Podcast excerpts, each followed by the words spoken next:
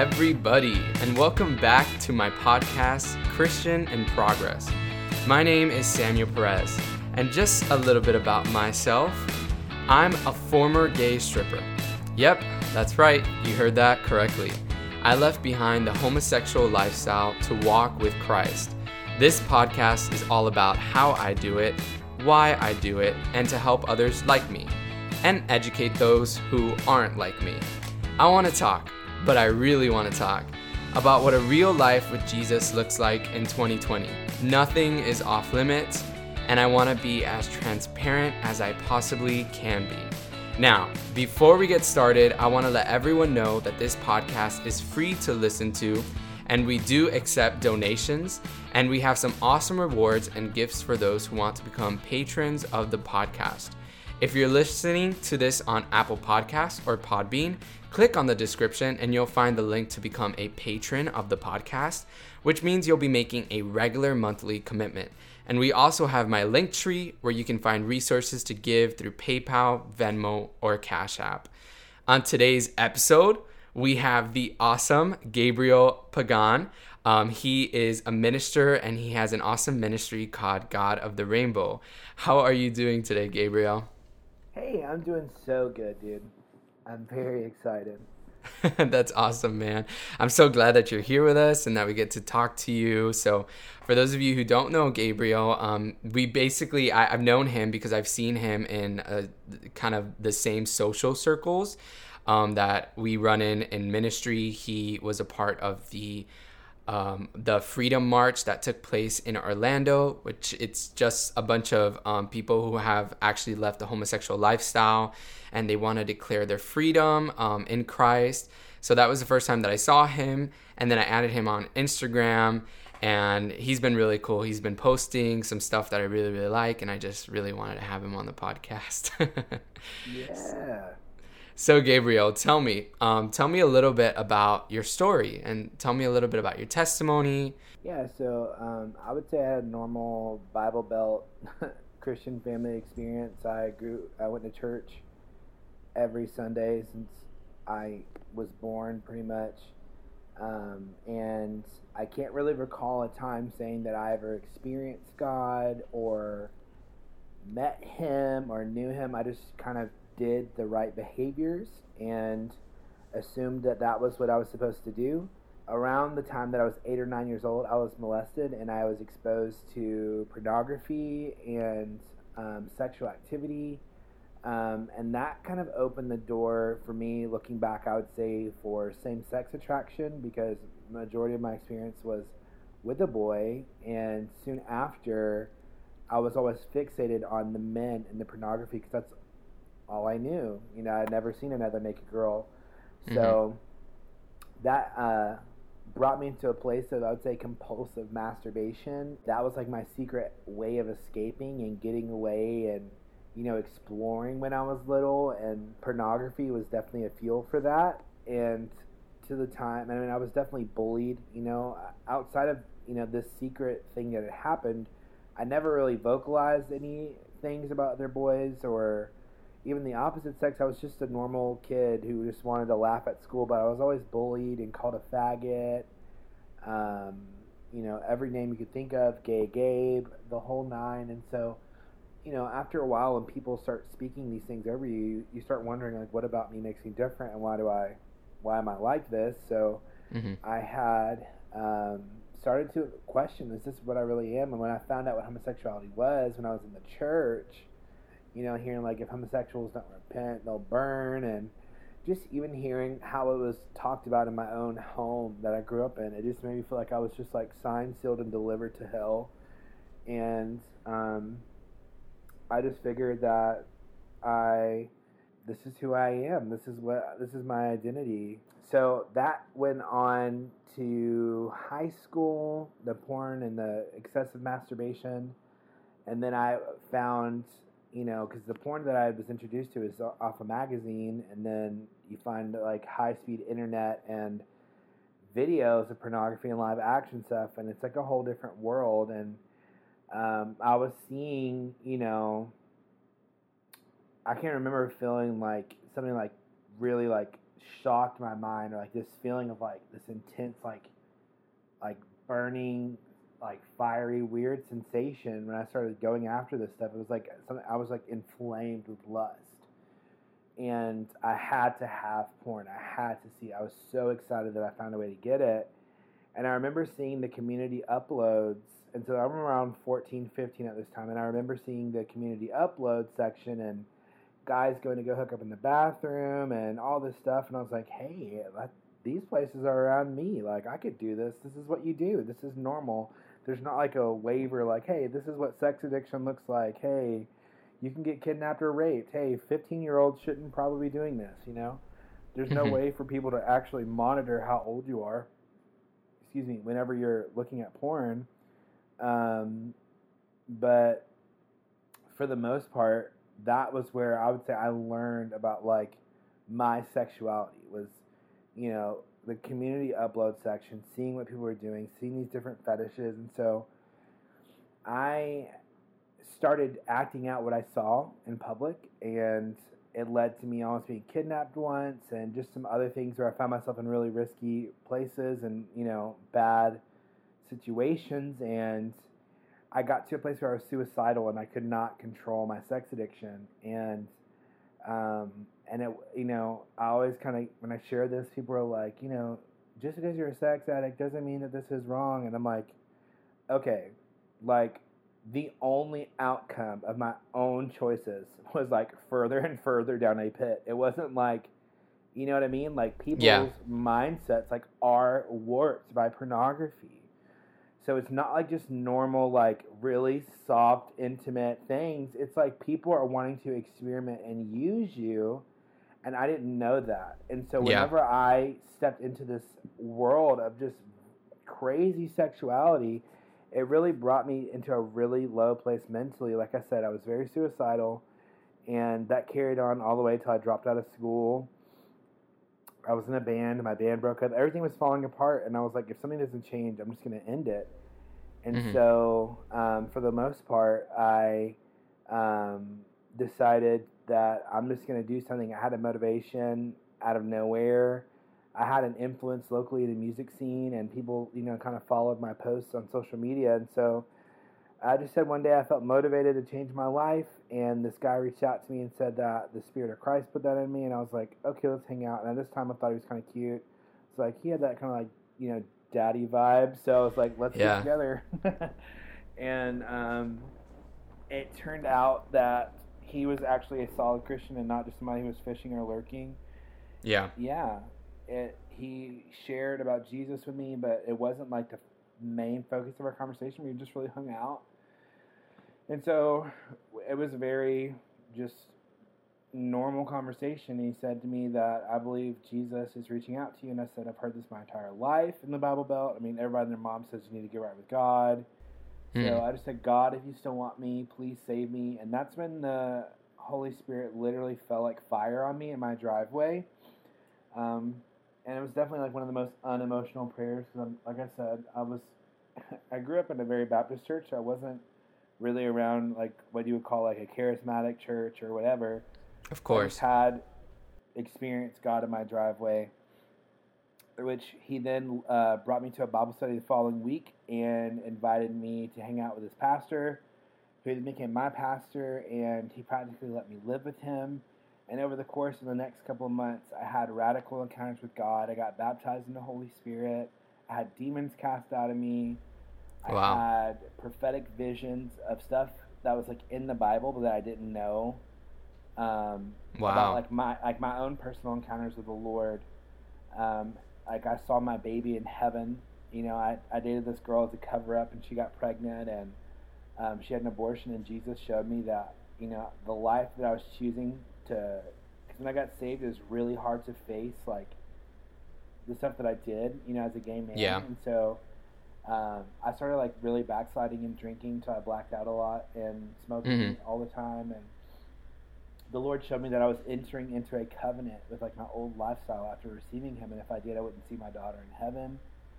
The Lord showed me all kind of crazy stuff, and the most significant one was Jesus stepping in and taking me to a memory where I was first touched, and He picked me up and he held me and um, the, the love of God was so strong. I just remember telling him I would never sleep again with another man if I had his presence like that. And um, eight years later, I'm still holding true to that. And wow. it's by you know His Spirit. I mean, He's transformed me, and um, I'm married. I have a son on the way next month, and yeah, so I've kind of given my life to the gospel and the and the focus of helping the sexually broken and the mentally ill and wanting to see them find freedom and connect with God's voice.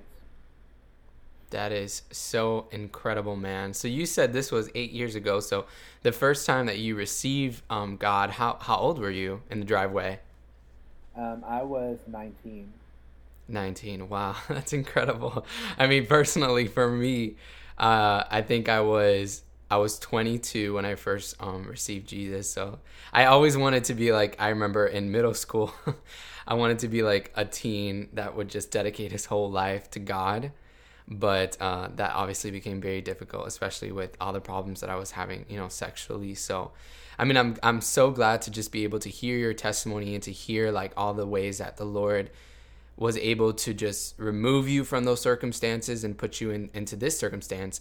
And let me let's just go real deep into all of those things. So when you when you first received um, god and you were um, and you were being changed what was the main goal? Like because a lot of people in the church they there's this new thing going around. Well i don't i don't know if it's new but it's always been going around but it's like you're only truly saved out of homosexuality if you get married and if you have children and that kind of becomes the proof.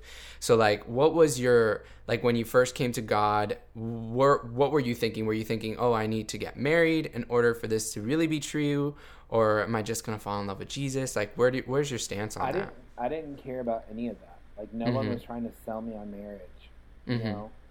I had prophetic words from people saying like God showed me like this would happen for you, but I remember at the time like I was so encountered by God that I just wanted to be, you know, where people were. I wanted to prophesy to people. I wanted to minister to people. Like my focus is just on like the gospel, mm-hmm. and um, I was planning a church. I mean, the whole nine, and so like dating wasn't really a super focus of mine.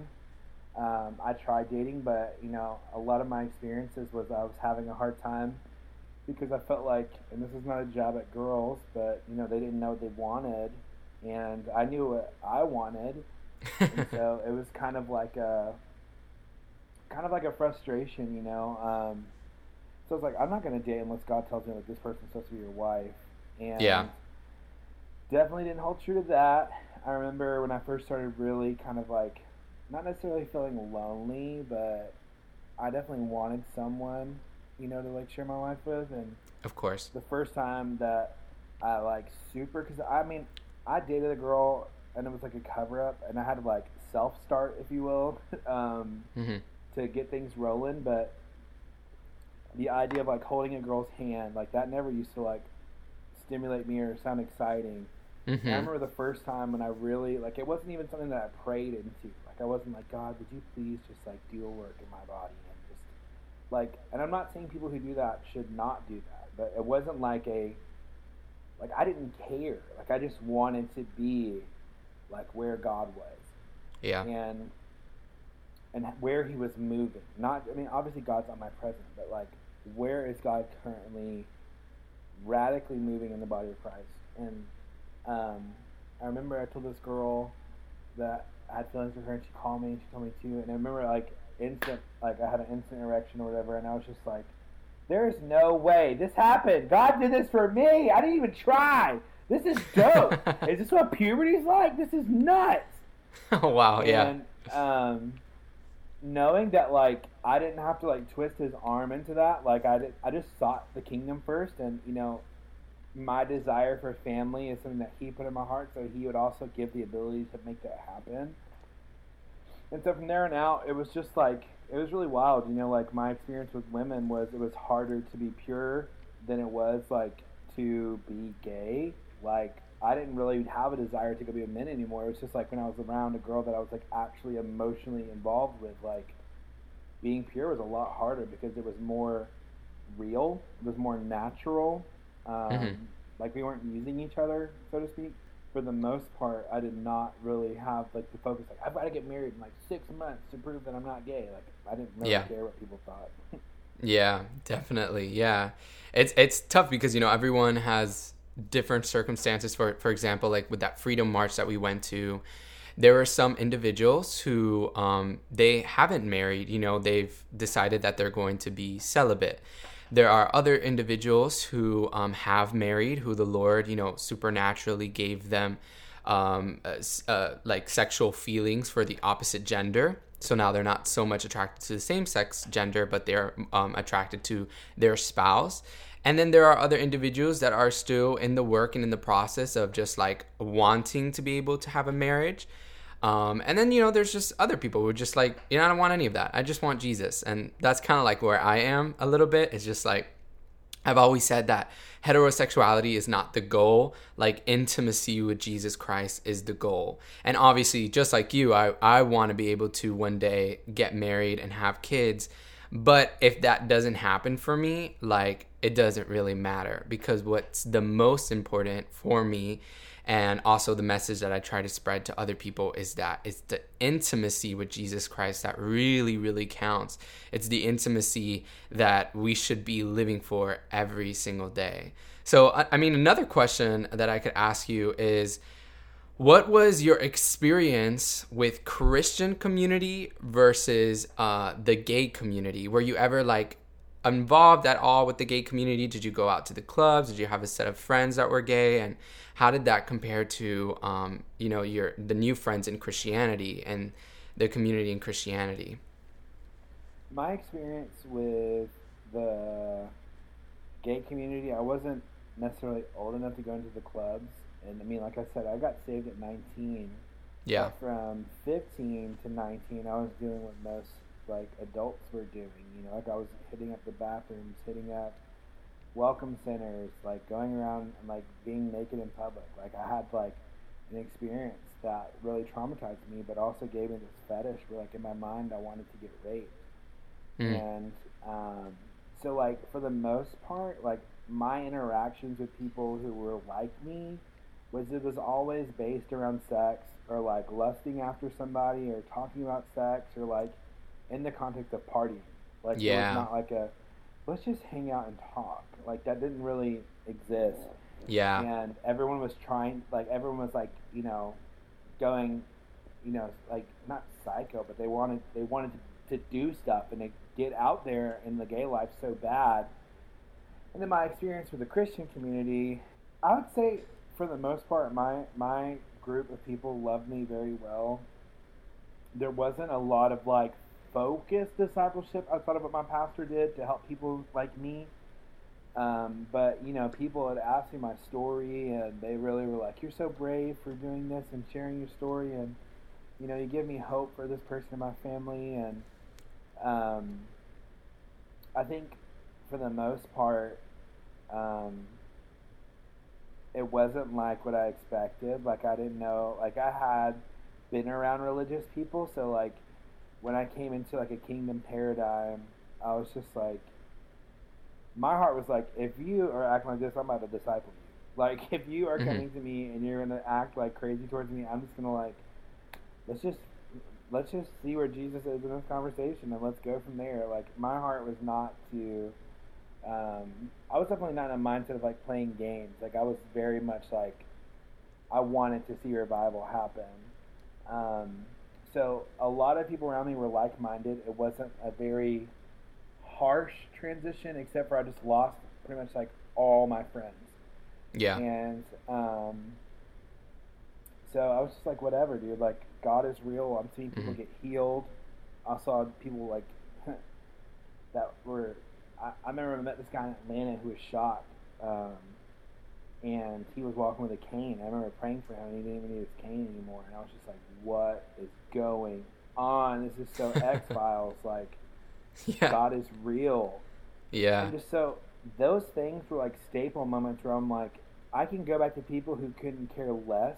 Like they only wanted me to like party with them, and I was only fun if I was drinking. yeah, Versus like this stuff where God was just freely interacting with me, and I'm like, well, I'm gonna go with God.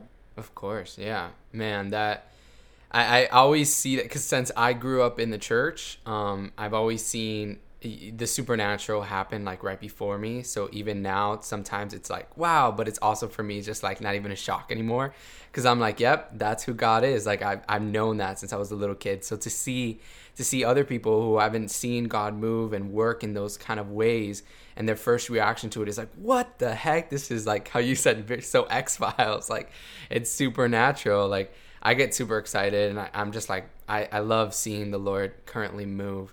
But yeah, as far as um, the gay community and the Christian community, like for me, it was a a little bit differently. Like for sure, um, in the gay community, I had a lot of individuals like for example, like how you said, like it was a lot of lusting, it was a lot of sex, it was a lot, it was like tr- relationships were very transactional.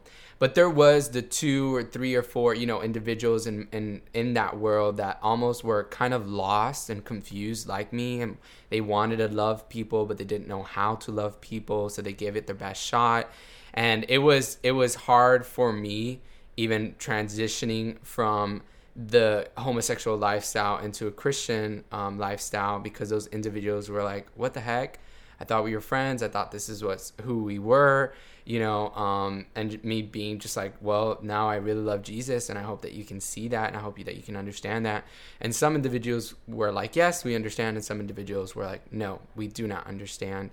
And you know, I lost a lot of friends just like that. Just they they didn't want anything to do with me, and they considered me to be a bad person, um, or a homophobe or whatever it was the case. So, um, but even going into Christianity, that's why I asked what your experience was because there's so many different types of experiences. Like for me, it was almost like people they loved hearing my testimony, but they didn't want to deal with me as a person. Like, it, and I don't know if that's ever happened to you. That it's just like, oh my gosh, yes, like the Lord saved you and glory to God, and we're gonna use you and we're gonna use your story and just like look, like here, this is an example of what we're trying to prove. Like we have a we have a point that we want to get across, and we're just using you for that point and then but they don't even actively want to like be in your life. They don't want to love you like jesus would love and they don't want to take care of you. And I, I i had some people like that that i found in church that were just like wow how great like the lord's changed you cool. Um, and then i had other people who were like you know stayed for the long haul who were just not not just there because of what the lord had done in my life um, to i guess prove that i was that that christ loved me you know but I had other individuals that just were there because they're just like, wow, God is moving and I want to help you and I want to show uh, Christ's love um, to you, you know? So, so then what else? Like, since coming to Christ um, and having your initial encounter, what was some of the things that the Lord really dealt with you? Like, what was some things that you learned? You know, like, uh, do you have any experiences or learnings that you want to be able to share with those who, you know, or maybe a like, yes, I know that Jesus is true, but I still feel this type of way, or you know, I'm not really understanding these types of concepts. Like, what was some concepts that the Lord showed you and some experiences He walked you through during your journey with Christ? I think um, temptation, um, knowing that it's not in, it's not a sign of a wounding that you have, or a lifestyle or a sin choice that you want to. Like your temptations can't change because Satan can't create. Um, knowing that porn 98% of the time is eroticized wounds or like regular social um, or emotional needs. Um, like I said, the whole daddy thing. Like when I realized I didn't have to look that up, I could just have a healthy relationship with a man who wants to be present as a father in my life. It mm-hmm. doesn't come at the exchange of sex. Like it really, I had to go through a grieving period. Like I was really pissed off but at the same time, it was very freeing. Like God was pulling off this this pornographic like layer of my mind where it was like everything has to be met this way. This is the transaction.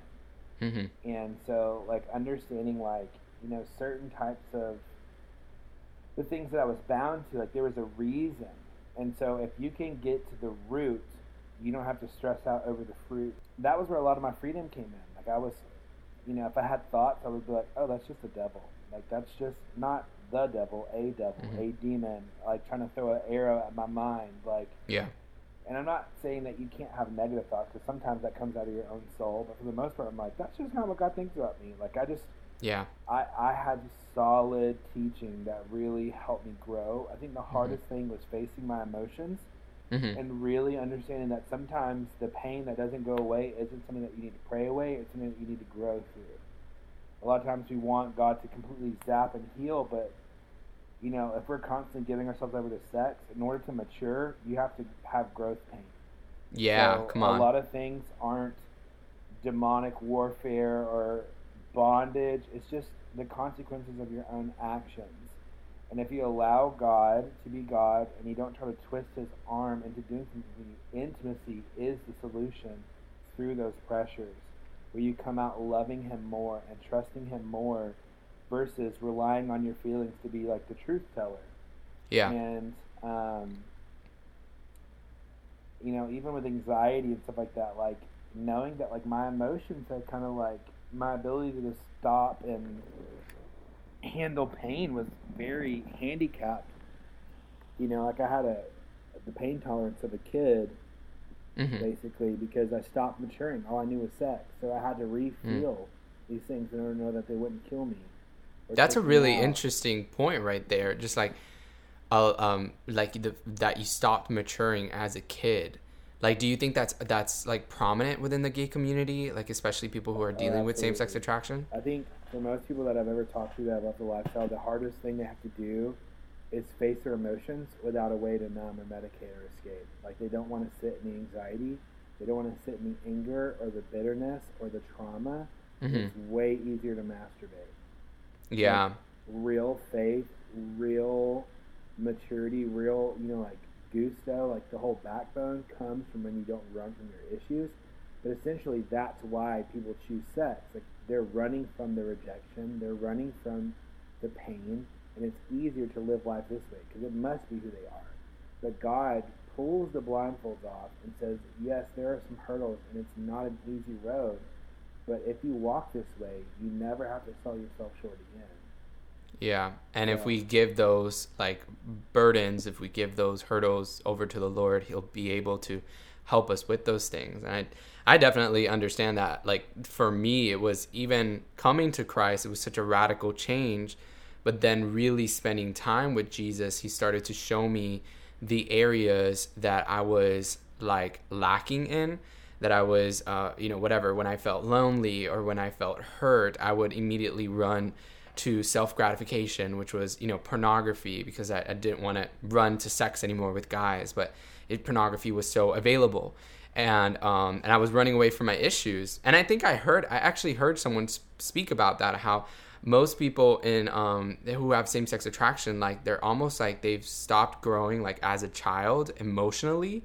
So everything becomes a codependency. So they have Yeah. like this codependency, and it's not just with same sex attraction. A- A lot of heterosexuals have this too.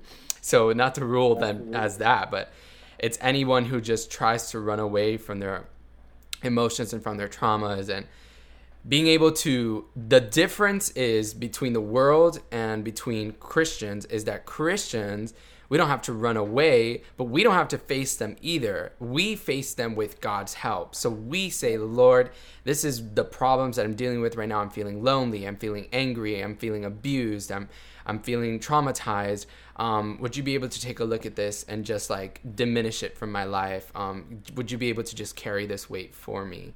So I think that definitely speaks multitudes. I also like what speaking of, of daddies and these type of like um this sexuality and attraction towards like men of the um old, old older men who are older and more mature. Um, what do you think is the fascination behind that? What's the what's the pool of like of guys, let's say, who are same sex attraction who want to have men who are older than them and lust after them? I think the ability to, you know, the idea um, of getting near another man's penis that is older or being able to see it, like Mhm. we translate that with emotional intimacy. Like he's letting me get this close, or he's finishing. Wow. He's finishing on me, or he's giving me this, or he's giving me the most intimate part of himself. Wow. Um, that is usually what we wanted with our Father. Like we wanted that intimacy, we wanted that affection. Mm-hmm. We wanted that connection, and you know, like we wanted it from a male with power. We wanted a man that was strong, and so even sometimes the body types can be like we were looking for. Like sometimes we even lust after the body type that our own dad had. Yeah. For the most part, I mean, it kind of fluctuates the same way depending on how the relationship was. They, you know, they want. It's like the way that it gets offered is obviously like perverted, but it's usually like you can look at whatever the person is lusting after, and I usually just ask them like, "What was your relationship like with your dad?" And so some people are like super after those like dads that have money and da da da because their dad might have had money but they never bought them anything and their dad only paid for drugs and alcohol or what have you or you know like it, it yeah. different layers and different veins. Yeah. But usually you can find the root and just follow how each individual because it's not like a uh, it's not like a formula. Of course. It's like a baseline of yeah. this person is lusting after a, this kind of man because this is how the trajectory of this family went. Yes, and that's so good. I mean, and we know this even for heterosexuals. Like, usually, if a woman is a promiscuous woman, it would relate to because she didn't have a good relationship with her father. You know, like if you go to the strip club and, and you find these girls who are undressing it's usually a lot of people would say, "Oh, she had a bad dad. Like she didn't have a good father figure." Because right. even Satan knows that if he can destroy the family, he can destroy everything that should like the g- good fruit that comes from the family. He can destroy the children and the generations that come from that. So what essentially what you're saying is that whatever this child was lacking in his life um, from their father or from their mother, you know, from the girl side. And it works obviously a little bit different. Right now, we're just focusing on the males, but it works a little bit differently for the females. I know that for sure when it comes to sexuality. But at least for the males, it's like when the males are lusting and um, they are attracted to daddies or men in their life, it's almost because they want um, that intimacy with their fathers that they were never able to get. And so now the devil has basically just perverted that normal, natural intimacy that they should have been able to have as a child and taken it with them through adulthood. And then now um, is essentially trying to steal that intimacy or take that intimacy from a man who also is looking for that intimacy as well. So th- I mean that's that's deep. And I once heard this this guy's a testimony. His name's Alessio. He said something that was just so true to me, and I'm sure maybe it's true to you as well. It was just like every time that he slept with a man, it was almost like he wanted to steal their masculinity. Like he wanted to uh, take what was um, what made that man a man because he in his own eyes he could not see himself as a man and like you said it's not a formula for everyone. Every, each every person's sexual desire like comes about in weird different ways depending on their childhood um, traumas or the things that they didn't get when they were a child. Um, but and for me just specifically like whenever i would lust after men it was always men who were more masculine than me, who I felt like, oh my gosh, if that person would just accept me and be intimate with me, um, then I would feel like I'm man. I would feel masculine. So it's definitely like I think something that if if addressed correctly with the Lord, like praying into that, like how would how, how what would be your advice? Like how would you be able to bring that to God? Like if someone is struggling with that, that right now they're listening to this podcast and they're like, you know what, all of this sounds very true to me. Like I I do lust after guys because of I feel like that reason. Like, but I don't know what to do. What should that person do? I would say if it just depends on the context of what they're wanting to do. Like obviously freedom is only truly found in Jesus. So if they're willing to invest in, you know, like discipleship, following Jesus at all costs, I would tell them to start writing out their feelings. God, mm. I want to look up, you know, daddies. I want to see this kind of scene. Like that's what I want more than anything. I don't want to pray. I don't want to do this. Write that out and just sit there, feel it, and then say, but what are you saying? And listen to your thoughts. Listen to what comes up that might be a different perspective. Listen, you know, have some soft worship music on, but wait until you hear his voice because he's not going to leave you in silence. Um, and allow the Lord into those places where he uh, makes sure that you know that you're safe to communicate those kind of attractions. Like, we know God is holy, but He also understands our weakness. And He's a merciful and sympathetic high priest who invites us to the throne when we need mercy and grace. And so, um, for those who are wanting to change or they don't know how, that's what you do. Start writing out your feelings, get it out of your head. Stop trying to figure it out solely just in your mind, but also listen and then act on the voice.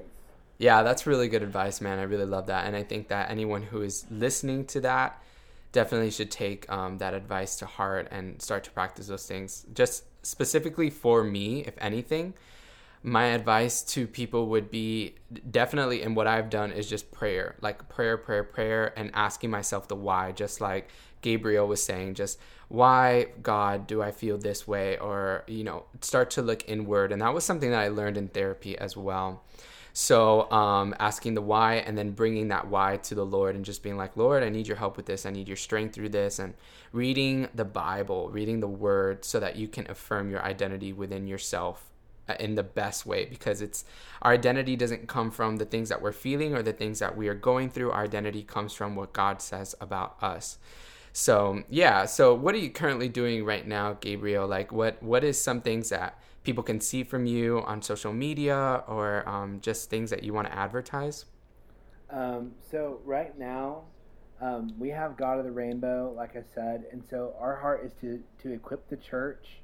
Um, we are wanting to partner and give resources to disciple, get testimonies out, equip families on how to love their loved ones who are in the LGBTQ uh, community, as well as um, I will be working on a very special documentary um, that we'll be filming next year.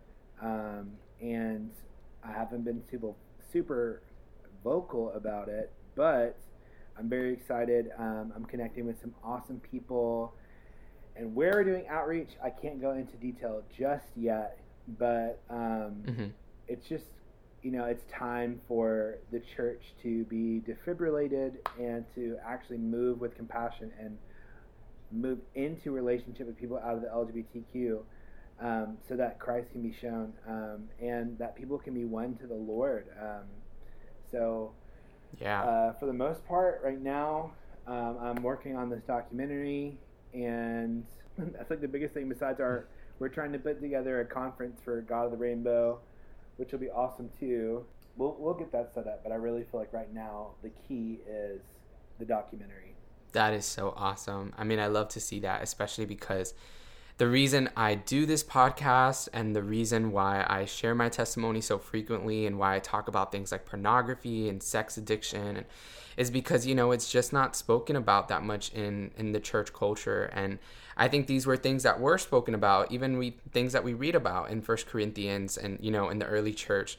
So definitely to address them so that people aren't scared of LGBT within the church and and know how to guide and know how to teach them. So if you guys are interested in checking out Gabriel and the work that he's doing and you know maybe sending over some donations or whatever is on his page, please go check him out. He's doing an amazing work and he's just part of um, what I would say my brother in Christ and one of the few people who are speaking about um, a, a, life in freedom with Christ, a life that's away from homosexual lifestyle. So, um, thank you guys so much for joining us on this podcast. Hopefully, we will have Gabriel back on soon again. We have so much to talk about besides just um, his own personal testimony, so many other different topics. Um, and if you have anything that you, you know, if you if you have comments or questions that you want me to ask Gabriel um, or to address on a future podcast, please email me at united12 at gmail.com. The 12 is spelled out, so united12 at gmail.com, and I'll be able to answer you guys there. You can send me just emails about your testimonies or just questions if you have any. Um, well, thank you so much, Gabriel, for joining me and for for sharing your story, man. It's it's a beautiful story, and I know that it's going to give a lot of courage and um, encouragement to those people out there who are listening who think maybe they're alone, they're alone in their feelings. And what's what's one last thing that you could say to someone who is dealing with same-sex attraction? Um, this isn't the end of the road for you. Um, in a world where there are so many voices that are screaming and this is how it's supposed to be and just be yourself and this is love and you know you don't have to be ashamed of who you are what you're feeling is the conviction of the holy spirit and if you just understand that no matter what you do jesus is with you he's right beside you he's willing to help you with your issues um, then the the hurdle of your own personal emotions the things that you feel like that are crushing you um, that begins to lose the weight that that heaviness um, even spiritually. Like when you realize that jesus is for you and he's next to you and he's with you he's committed to relationship with you um, it's just as simple as calling out his name and so i would just say you know the word even says cry aloud like spare not like be willing to be a fool get out of yourself cry out to god you know, it doesn't matter if you're going to go hang out and you know you don't need to be doing something or whatever, or you feel like you just acted out and binged. Just go to Jesus. No matter what's going on, lean into Jesus, and that's where life is. That's amazing. That's amazing stuff, man. Thank you so much for that. Well, guys, we've come to the end of this podcast. I hope that you have enjoyed it but it is time to say goodbye. So I hope you guys have an amazing, awesome day, and I hope that the Lord has blessed you with these words from Gabriel and um, and just our conversation today. So peace out, guys. I hope you have a great one. Bye.